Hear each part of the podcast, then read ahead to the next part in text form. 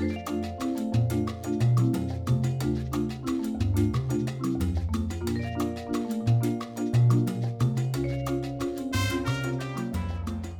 this is Isabella Johnston, and today's tip of the week is about improving company culture.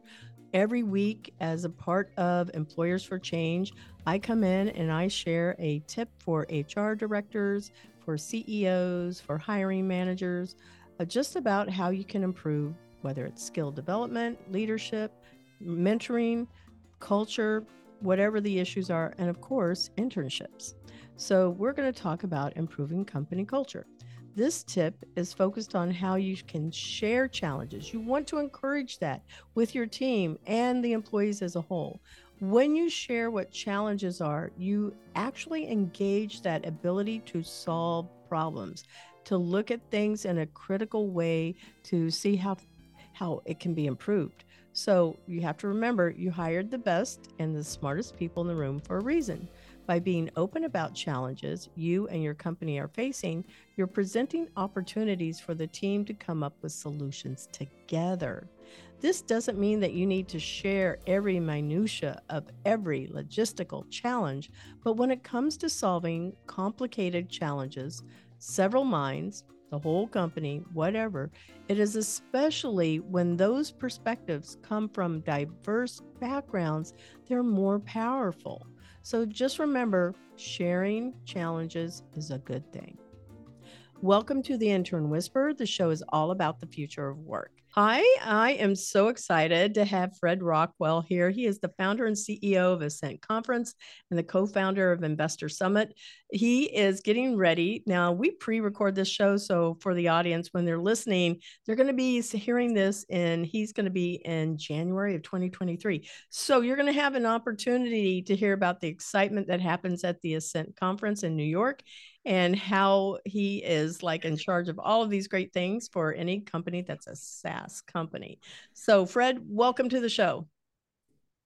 Thank you for having me. I appreciate being a guest. I am so excited because I will be in New York also, and I'll get to meet you in person. So that's going to be cool. I'm looking forward to that. So I always kick off my show where we ask our guests five question uh, five words that they would say describe them and why those five words. So we we kind of went over it a little bit so you know no worries i can help you with that. Um, you can pick any one of your five if you know or but i'll kick you off with determined. Why determined? That is uh, a good question. So determined i think anyone that starts a business really needs to be determined because it's so hard. It's so much harder than you would think. Uh, there's tough choices that you have to make.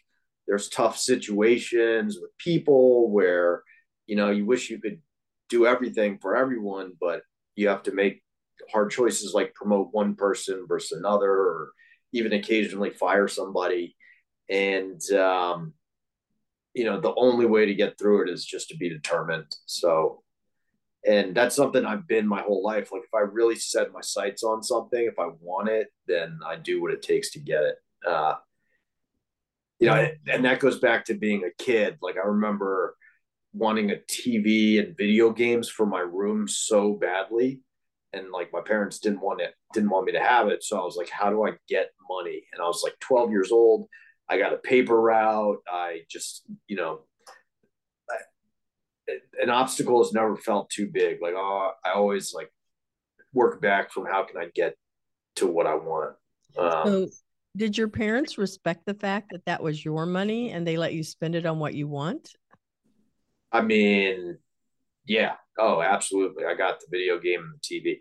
I wouldn't have done the job if they were taking the money. I don't think. I for me it was like um I wanted I I didn't just get the job because I was interested in delivering newspapers. I wanted the video games. I wanted them in my room. That was the motivating factor. So, you know, um, Money yeah, they were cool. They were cool about that. They, uh, I mean, I think something they instilled in me was let me kind of find my own way. And um, I've always been really focused on work, you know, and work oriented. Mm-hmm. So excuse me, are your parents and entrepreneurs also? No, not at all. Interesting. Okay. So they're respecting that too. So you said your second word is loyal. Why loyal? That is like so rare. Uh, I think there's a lot of loyal people. You know, I, I, I have really loyal employees. I'm really loyal to, you know, good people on my team or, or family. I just, I think it's such an important trait. You know, I think it's more important than almost anything, like the type of people that you surround yourself with. And, um, you can't you know, buy loyalty. You can't buy it. You can't buy it. It's something you have to earn. And I think it goes both ways. Like they say, you have to give respect to get it. And people that are in my circle, they know I'm very loyal to them and try to help them. And they reciprocate. So, um, that's good. You know, yeah, it's happened. Like I've had employees that I'm just been so loyal to that, um, you know, maybe I should let them go, uh, uh, but I've just spent so much time helping develop them, and then when you do get them over the hump, whatever it is, you end up getting paid back, you know, ten times more because they respect what you did for them. Mm-hmm. So, yeah, I've met some people that have had entrepreneurial companies also and so they allow their employees to to kind of create that next pipeline i'm going to guess that you are probably supportive of them as well if this is what you want to do i'm going to have to support you yeah i'm not a dictator by any means i'm not a micromanager you know i, I think my management styles like trust and inspire you know i like do your thing. I want you guys focused on getting to the end goal, but you know you can find your own way to do it. Um, because I don't have time to micromanage. I wouldn't be good at it. I'd be a terrible micromanager. So I just I do what I know. Yeah, that's good. So your third word was funny. And yeah, sometimes I'm funny, and I uh, that's kind of what gets me through any situation is being able to find humor in it my wife would actually say that I'm not funny. She doesn't understand my humor at all. But I think my team, um, you know, in the like whatever we're going through, whatever the challenge is, I, I try to find a way to make light of the situation. And um, yeah, I don't know. I've always liked to joke around, no matter what I'm working on. Like, there's always a way to incorporate, you know, making it fun or funny. Mm-hmm. Yeah, having some fun workshops where you can talk about, okay, put these two words together and that's your new nickname, you know, something like that. It's random. There you go. Yeah. And it is funny what people come up with. So you said introverted. Yeah, I'm very introverted. I, uh, and then especially since COVID, I've become very, very insular, introverted. Um, but you know, that's I think you asked me words that describe me. I don't know if that's my favorite characteristic about myself. It just happens to be true, and people know it. You know, I don't talk a ton. Um, I don't engage a lot.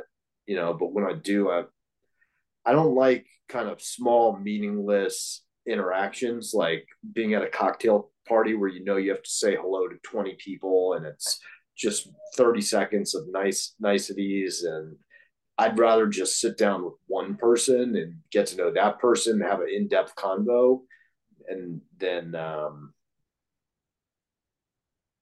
you know, them doing doing it the other way. Yeah, I get it. I understand. So your last word that you selected was reliable. You can count on me every time. I always come through. Mm-hmm. Um, Were you a Boy Scout too? No, was not. Hmm. I, yeah, I just like to do what I say and say what I do. It's I feel like that's the easiest way to live your life. So being on time, delivering what I say I'm going to deliver, whether it's to family or employees or clients. Mm-hmm. Those are really good traits to have. And and again, especially if you can deliver on time, software and development so hard to deliver on time for those two particular products. Yeah. So ridiculously hard. So we go into this next side of a person and we want to understand how did they get started in their career and end up where they are now. But let's look at where did you go to school and you know why did you choose your those majors? Uh, because some people choose a major and it has nothing to do with their career path. Yeah, I went to University of Delaware for undergrad and University of Michigan for MBA. I studied business at both and honestly, I was just very focused on making money. And it, when I was young, wanted to to make make some bank. Uh, so business just seemed natural. Um, and got into business, worked in accounting and finance for, you know, first half of my career and you know had pros and cons i didn't ever love it i was never passionate about it i think a lot of people kind of wander through their career a little bit, just taking jobs that are a fit without ever really being passionate about it. And there's a lot of different things that can make you passionate about a job. It can be the actual tasks you're doing or the people you're working with or what the end goal is of the company. But I think I was like that. I was just kind of, you know, I had jobs. I wanted to work for big companies where you would know the name, because job stability and it felt like prestigious maybe, but none of that. Um, I didn't love any of that. Uh, so the market downturn of 2008, 2009, decided to go back to business school, get an MBA. Um, and the second half of my career has been all entrepreneurship. So got really interested in small public companies and connecting them with investors, helping them. And that's where I started Investor Summit. So, and then from there, Ascent Conference spun off. And those two businesses do more than just conferences, especially Ascent. It's it's a community that we engage on a regular basis all year round. So through newsletters, through webinars, through um, we call them spotlight events, but kind of like smaller virtual conferences, in-person conferences, and um, you know what those conferences do is they help connect CEOs and investors, and they help connect buyers and sellers of software. So that's the end game of you know everything that we do, and I like being in that software space because it's growing and changing really fast the way we do a lot of different things. So uh, I forget even what your question was, but I hope that I answered it just there. Yeah, you did. You absolutely did. So I, I love the fact that you focus on um, the community side of it. How did COVID impact your business model? Because oh, it was stopped everything, right? Yeah, stop. Put a you know spoke in the wheels of everything. We didn't know what we were going to do, and we just kind of redesigned a lot of things. You know, I don't want to bore you with too many details, but um, you know, kind of invented new inventory, sold to different people. Um, it really did change a lot, and it's still continuing to change a lot. Mm-hmm. You know, going into the future, I think. So corporate events are always going to be totally different, and what's changed is now people's demand, their appetite. So now they have Zoom, they have virtual conferences. The demand for in-person interactions has changed. So it's not it's it, no, it's worse. It's definitely worse. Um, but there's a way to capitalize on that. And some people are doing it, some people aren't.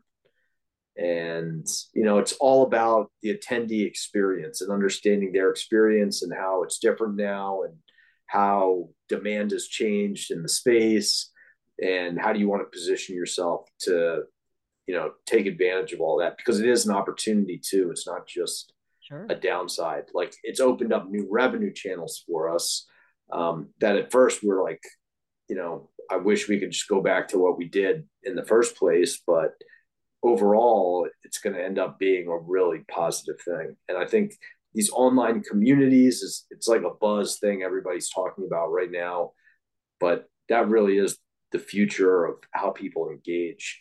You know, think of it like LinkedIn. That's so much is happening on LinkedIn these days. You know, that's a whole other sales channel. There's the phone, there's email, and now there's LinkedIn. But I think it's going to be the same thing for smaller communities. So, like the SaaS community, you need a LinkedIn for SaaS buyers and sellers, and they need to be able to interact in a more specific way than they can on, say, a LinkedIn. Um, and that's who we are. We're going to facilitate all those interactions for them. And, um, you know, it's going to be a mix of different things. It's going to be conferences, it's going to be webinars, it's going to be these spotlight events, it's going to be the opportunity to engage through a forum, it's going to be blogs. Um, but that's all where we're going. AR or VR fitting into your model and what you think it's going to look like? It's not for me just because I don't really understand it. I mean, I think um,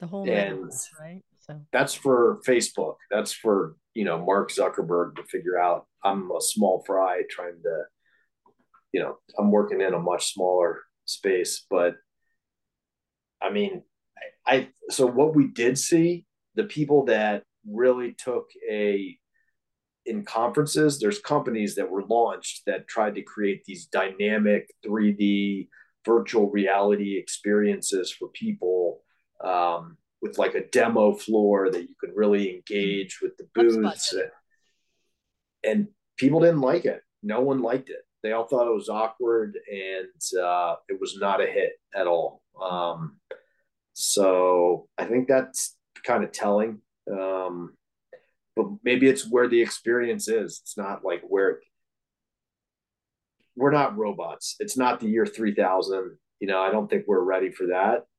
Some stuff, maybe. Um, but nothing will ever replace just like actual in-person interaction and yeah you know I i'm not going to take my son fishing in a canoe in the metaverse you know that's not going to be their experience of doing it. Like that just seems so um like sacrilegious to even right. you know like some stuff you just need to do in person experiences you need to have. I agree. No so no the answer is no i'm not considering it. Um I think Not people are made for relationship and we want that. And I think because everything is so digital now, they're they're starving for it, especially those that are extroverted, like processors and communicators, and they want to be around people. For me, it was extremely depressing to be in COVID and not be around people. I I felt like it was prison so much. Oh, I thrived. For me, it was an opportunity to just kind of like Superman has uh, his fortress of solitude. Right. It was an an opportunity for me to just get really introspective and think about a lot of things. And I feel like I came back stronger. And, um, you know, I'm, I don't do well in an in person office. It's too distracting for me. Mm-hmm. So I really thrive in this environment. Um, I've, I actually like it. Yeah. And that's why it's really good to have people that like opposite things, though, because it, it can push some other things out there. For example, like, you know, your in person conference. I am loving it and I look forward to that because the human interaction is just super important and in, in my opinion. So Well, depends on what it is, you know, like I I'm happy to just order my groceries from, you know, Whole Foods online or order things from Amazon and just have them show up at my house I don't need to go and pick those things out of the store.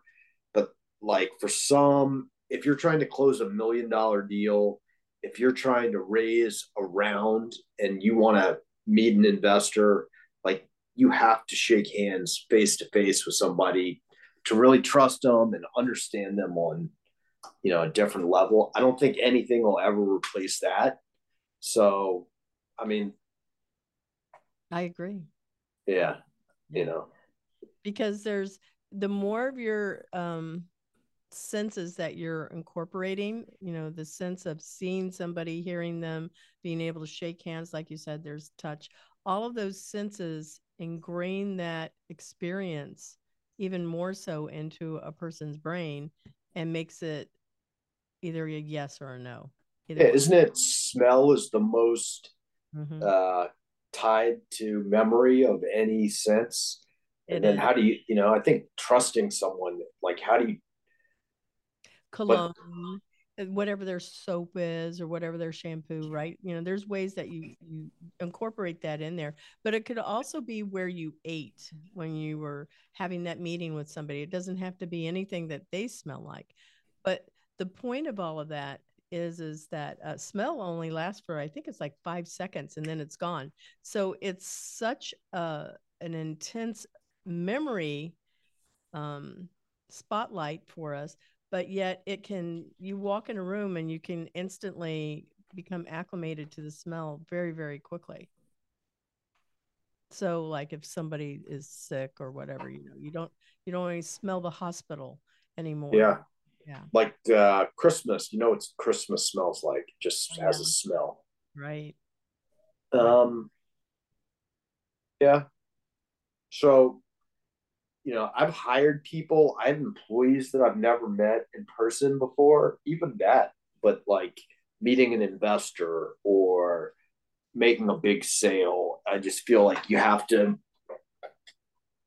There's a reason that the biggest deals are closed by the outside salespeople and not the inside salespeople.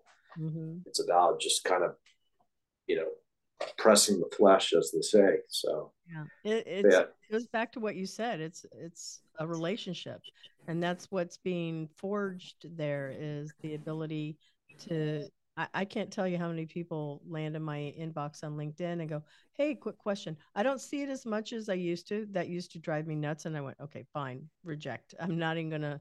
you know open this up because they they don't want to know me and that's super i'm extremely relation relationship oriented and driven so i pretty much have to have that piece in there so that i i talk with all of these people. This is my fifth year for doing a podcast and so i've talked to so many people and i keep in touch with these people too just because they're really interesting to me. How often do you do the podcast? Every week. Oh wow. Yeah. So you've met 250 people that you stay in touch with. Five times 52. Yeah. That is a lot. That is a lot. Yeah, it is. Hard to believe because I'm in a, this is a college uh, radio studio. And so they close. So sometimes I have to get all of them packed in. And like today, I've done three podcasts and the, this will be the last one but they're all ready and they're scheduled to go out throughout the end of january because the school closes down so you know i don't have access to a studio where we have this great equipment and do you need the equipment though you, i mean i feel like a mm. podcast anybody can do you know, absolutely with you can, you can. And I did it when we had COVID. I was doing them all Zoom, but you know, in the bedroom with a green screen behind me. So yeah, you can do it. But you know, this it kind of looks cooler, you know. Yeah, for sure. Did you ever think about doing the Joe Rogan thing and like both of you guys being in person in the same oh, place? We usually do. Yeah. Oh wow. there's three chairs that sit across from me. So if anybody is local or they're in here, they come into the studio with me. And so we're looking at each other, and there's a really cool, you know, wall of color over there, and there's a TV monitor. There's all kinds of stuff. But, you know, that's not always possible. Proximity is, you know, preventative for sure. So, what is, I'm going to go, I'm going to skip around a couple of questions here. Um, what do you, what, how do you define gratitude for yourself? What does that mean? And how do you show that? how I define gratitude. Yeah, I think it's just about taking time um, to realize how far you've come, to celebrate wins, to yeah, like in any struggle, there's wins. So, um, you know, and any being part of a team, it, like being a manager of a number of people. You have to just stack wins on top of wins, and that's what really builds momentum. Mm-hmm. And, you know, as a team, I like to just take time to actually be grateful for things that we've done, you know, praise work that's happened and help start building those wins. When I'm not at work, when I'm at home, it's my family and my daughter that, you know, she's seven months old, but just being so grateful for them and how much they bring to my life and how, you know, happy they make me that reminds me, you know, anything that I'm working on, it's just not as important as in the moment I sometimes think it is. Mm-hmm. Yeah, I get what you're saying there. So, how do you define company culture, and is that the the um, fabric of how your company is has been built? I mean, not always. At first, it was not, and it's just people mirror what you do. At, you know, I'm the CEO, so I have employees, and some of them have employees, and the way that I treat someone is going to get mirrored by them to their people, and there's a trickle down effect to it. Mm-hmm. So, you know, as soon as I realized that, as soon as I started noticing that, and as soon as I noticed how important it was to get the bad apples out and to to have kind of like-minded and more important than like-minded but like like valued people. So any signs of greed any signs of being too controlling just doesn't play on our team. You know we we're all about the team. We're all about uh, team success and helping each other and star players. Like you could come in, be a great salesperson or great at marketing or anything like that. And I would take a great team over that any, you know, any day of the week. Just people that are working cohesively. It's just so much more important to have a like a, a good culture. Mm-hmm. Yeah, I totally agree. A culture will overcome it. Like if the culture is just, you know, we band together and we figure it out, and they're problem solvers, then it doesn't really matter what gets thrown at you.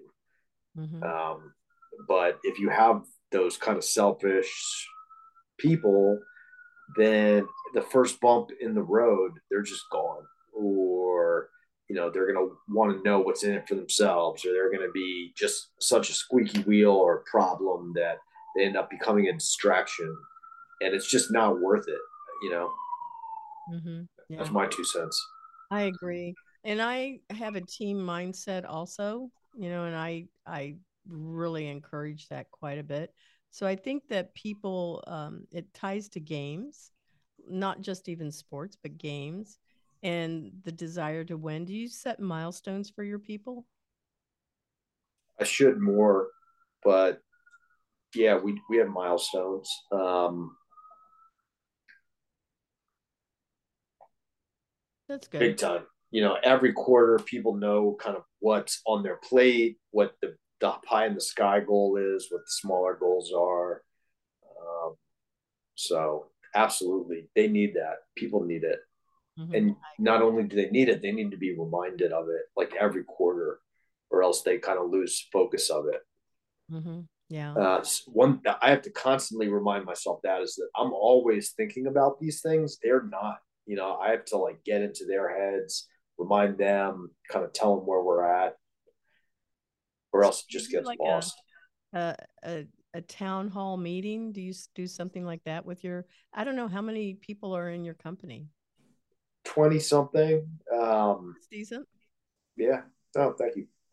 Um, we do uh, like an all hands maybe once every two weeks, and we try to do like a retreat maybe once a year.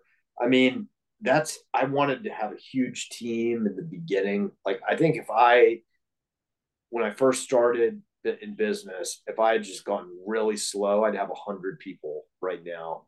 And every mistake that I've made has been trying to rush it, cut corners. So I've got all good people. You know, I know that. Quality. Yeah.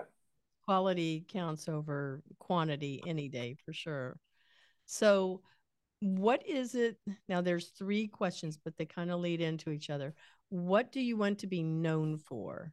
And that means in present tense. I would say known for changing corporate events, kind of. Um, I want to be known for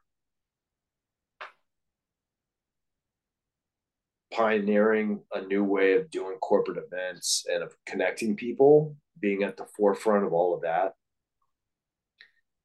Um, and I would have never said that 20 years ago. That's not like a dream I had as a kid. It's just kind of stumbled into this space. I'm doing this thing, and you know now it's just like a passion. I've got my mind set on it. I have to do it. Um, and if I'm going to do it, I want to do it really well. Um, and you know it's a space where I think it's changing a ton right now. So just being tuned in to what people want and how to execute on that is so critical and not everybody gets it. So you know there's going to be some that do and some that don't. Uh, so what do i want to be known for? That yeah i mean i think just really high quality pioneering doing things different and leading the way. Mm-hmm. The fact that I, I like that you had said that you have spotlight ones because i'm in the hr industry hr and ed tech and eh, those are not the sexy things that people want to go to. They sit here and go, oh, please let it be fintech, let it be energy, let it be any of those things. But I sit here and I go, you've got to be kidding me. People are the core of everything that you're trying to do that is super cool. So you should care about it. It's one of those things. And I saw that was one of the events that you also had when I was like looking up all of the the special series that you do. So I was um pretty excited about that too.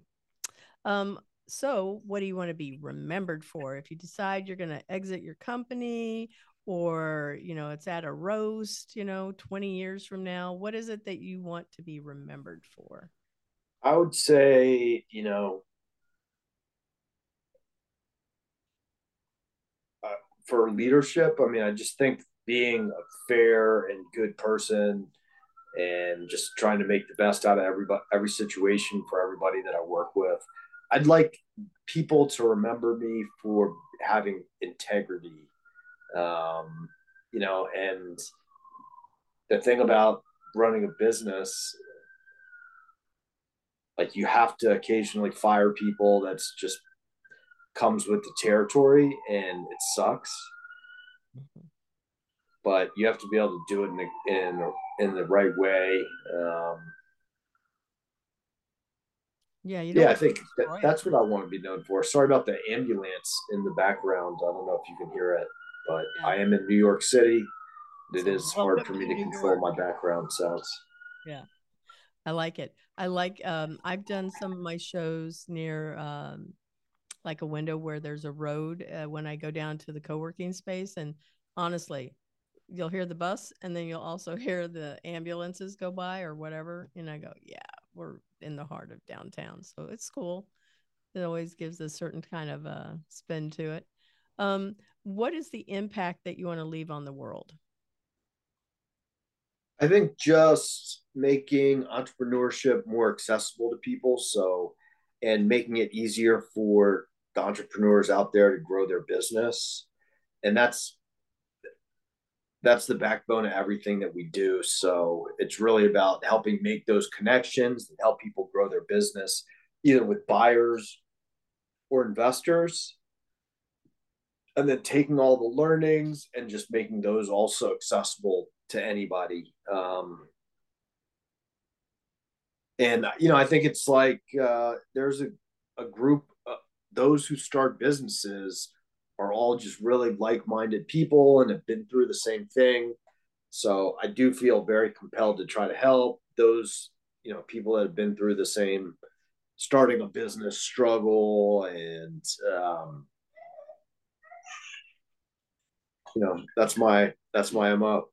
There's actually more background noise. Not only am I in New York City, but I do have Uh, a seven month old daughter. So you might hear her in the background as well.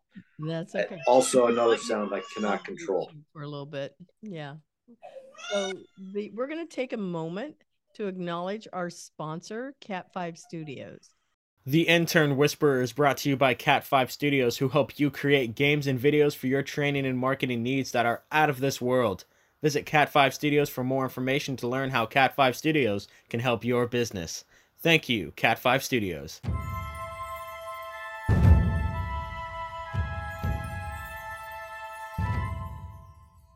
And we're back to the second half of our show where we look at what is the future of jobs and industries in 2030. Now, that's not that far away. It's essentially eight years away from now. But with that said, what is it going to look like? Now, there's no right or wrong answer. It's just opinion. So, who can say? What do you think for your industry events 2030 will look like? I do think that there's going to be more AR and VR I don't know how popular it's going to be because, again, personally, I like being around people and to have to wear a set of goggles to go and talk with people. I'm going, that seems counterproductive to me. Yeah. I just, I've demoed all those softwares. I didn't love them um, when it comes to conferences. I don't see that being part of the picture in the next eight years. I just don't. Um, I do think that just the popularity of LinkedIn, where people come together, they share content, they're networking with each other.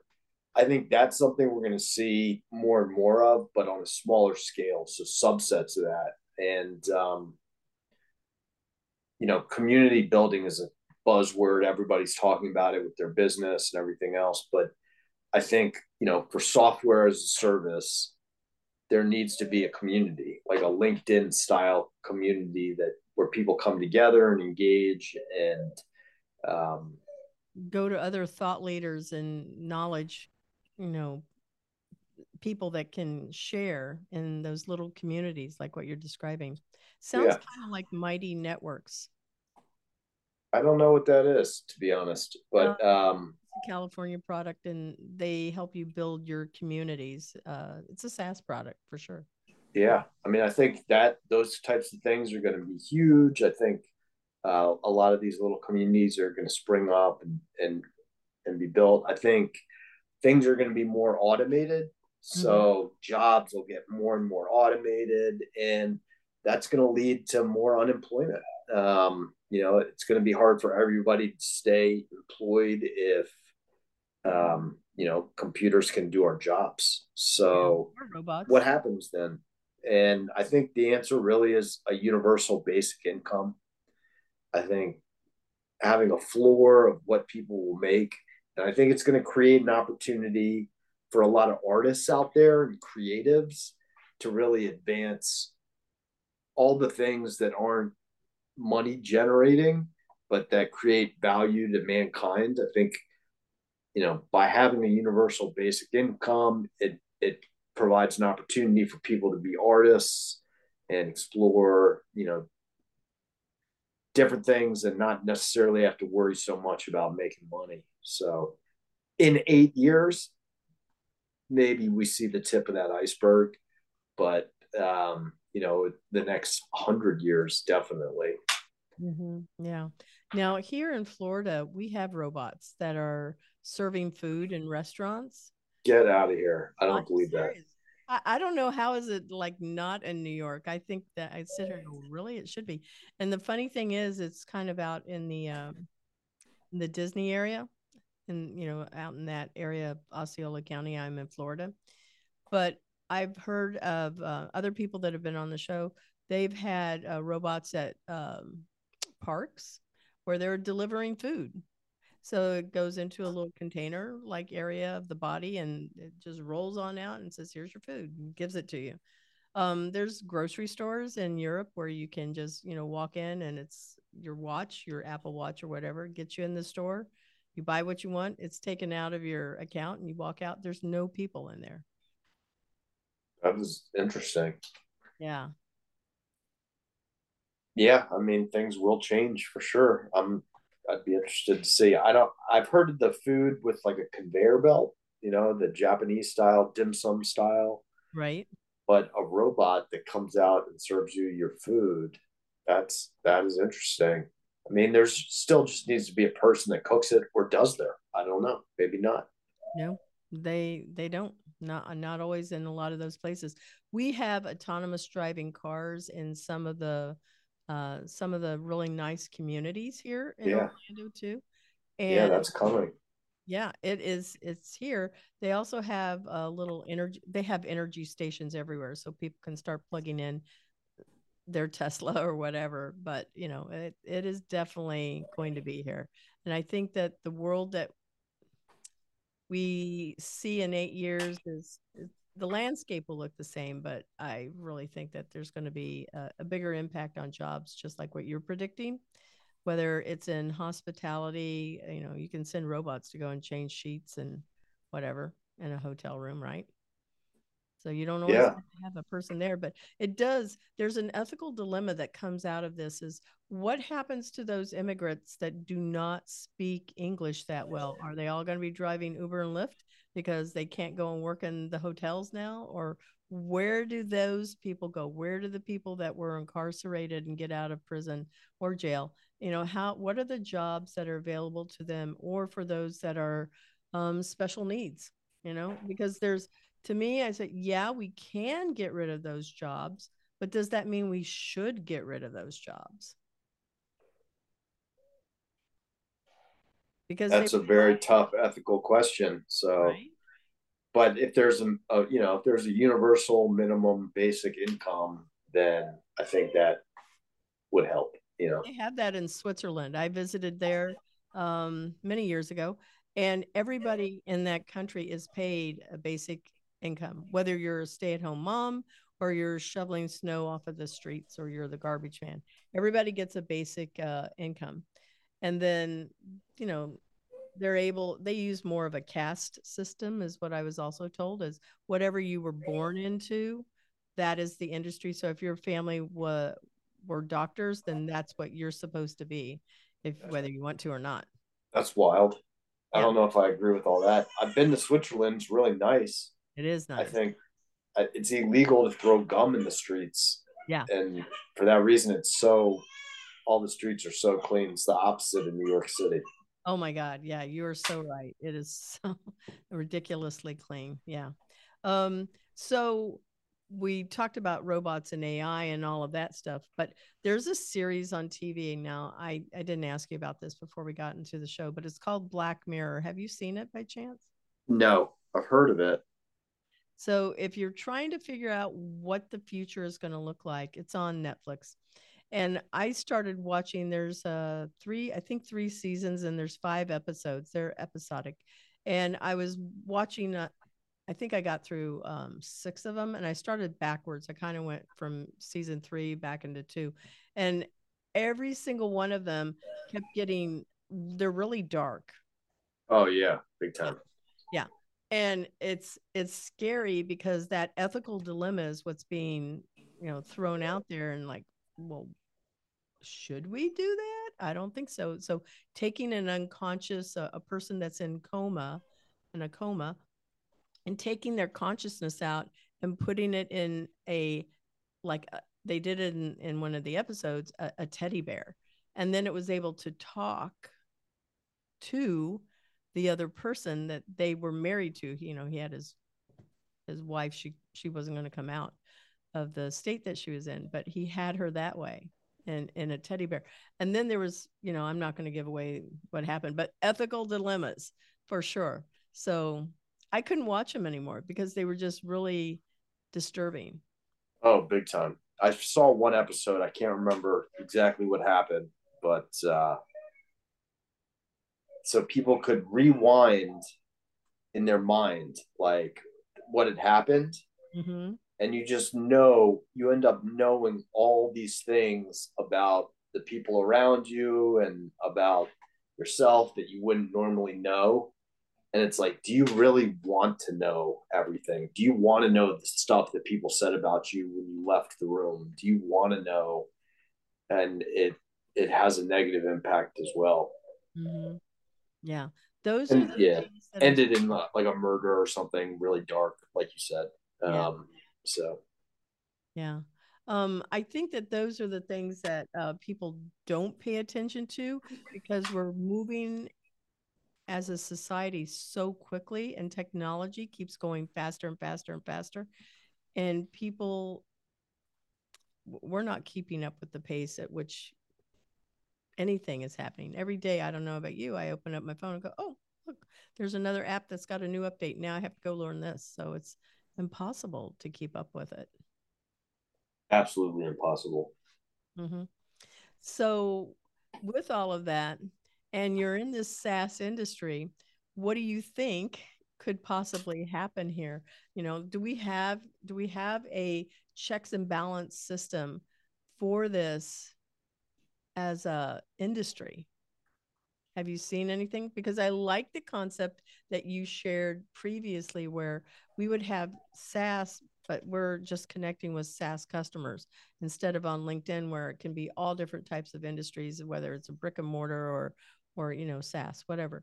But should there be a way that we can kind of keep stuff in checks and balances so that we're not gathering too much data about people. We're allowing people to keep private what they want to have stay private. I mean, we're moving towards that now, but has the damage already been done?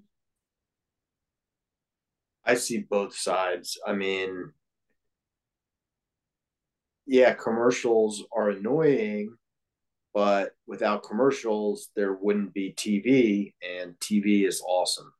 Mm-hmm. So, and then wouldn't you want commercials to be highly targeted for you so that they're the most useful? But then again, like a lot of this stuff is predatory, and I don't know if you're familiar with drop shipping and that business mm-hmm. model but I think people need to be held to a certain standard in terms of service. Like if regulators are going to come in, I mean, I'm not just talking about the freedom of speech stuff, but like anyone can start a business and sell their products with Google ads or LinkedIn ads or Facebook ads. So there needs to be, I mean, I think there needs to be regulation on around the quality of what those products and services are and it's just kind of like the wild west right now.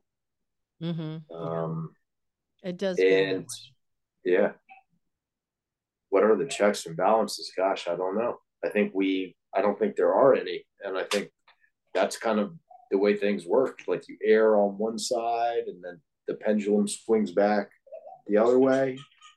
Yeah, and it's a constant cycle. Yeah, because I I know that there's been I work out of co-working spaces. So there's a lot of creative um, discussions that are going on. And as I usually have to go, I can't I sit in what I call the pit area and I'm always hearing these and I'm going can't sit here. I want to I want to engage in all these conversations, but I need to get my work done. But when I stay for them, the they really raise a lot of really good, you know, like well, if we do this, what can happen here? So they were talking about elect- electric cars because one of the guys has a Tesla.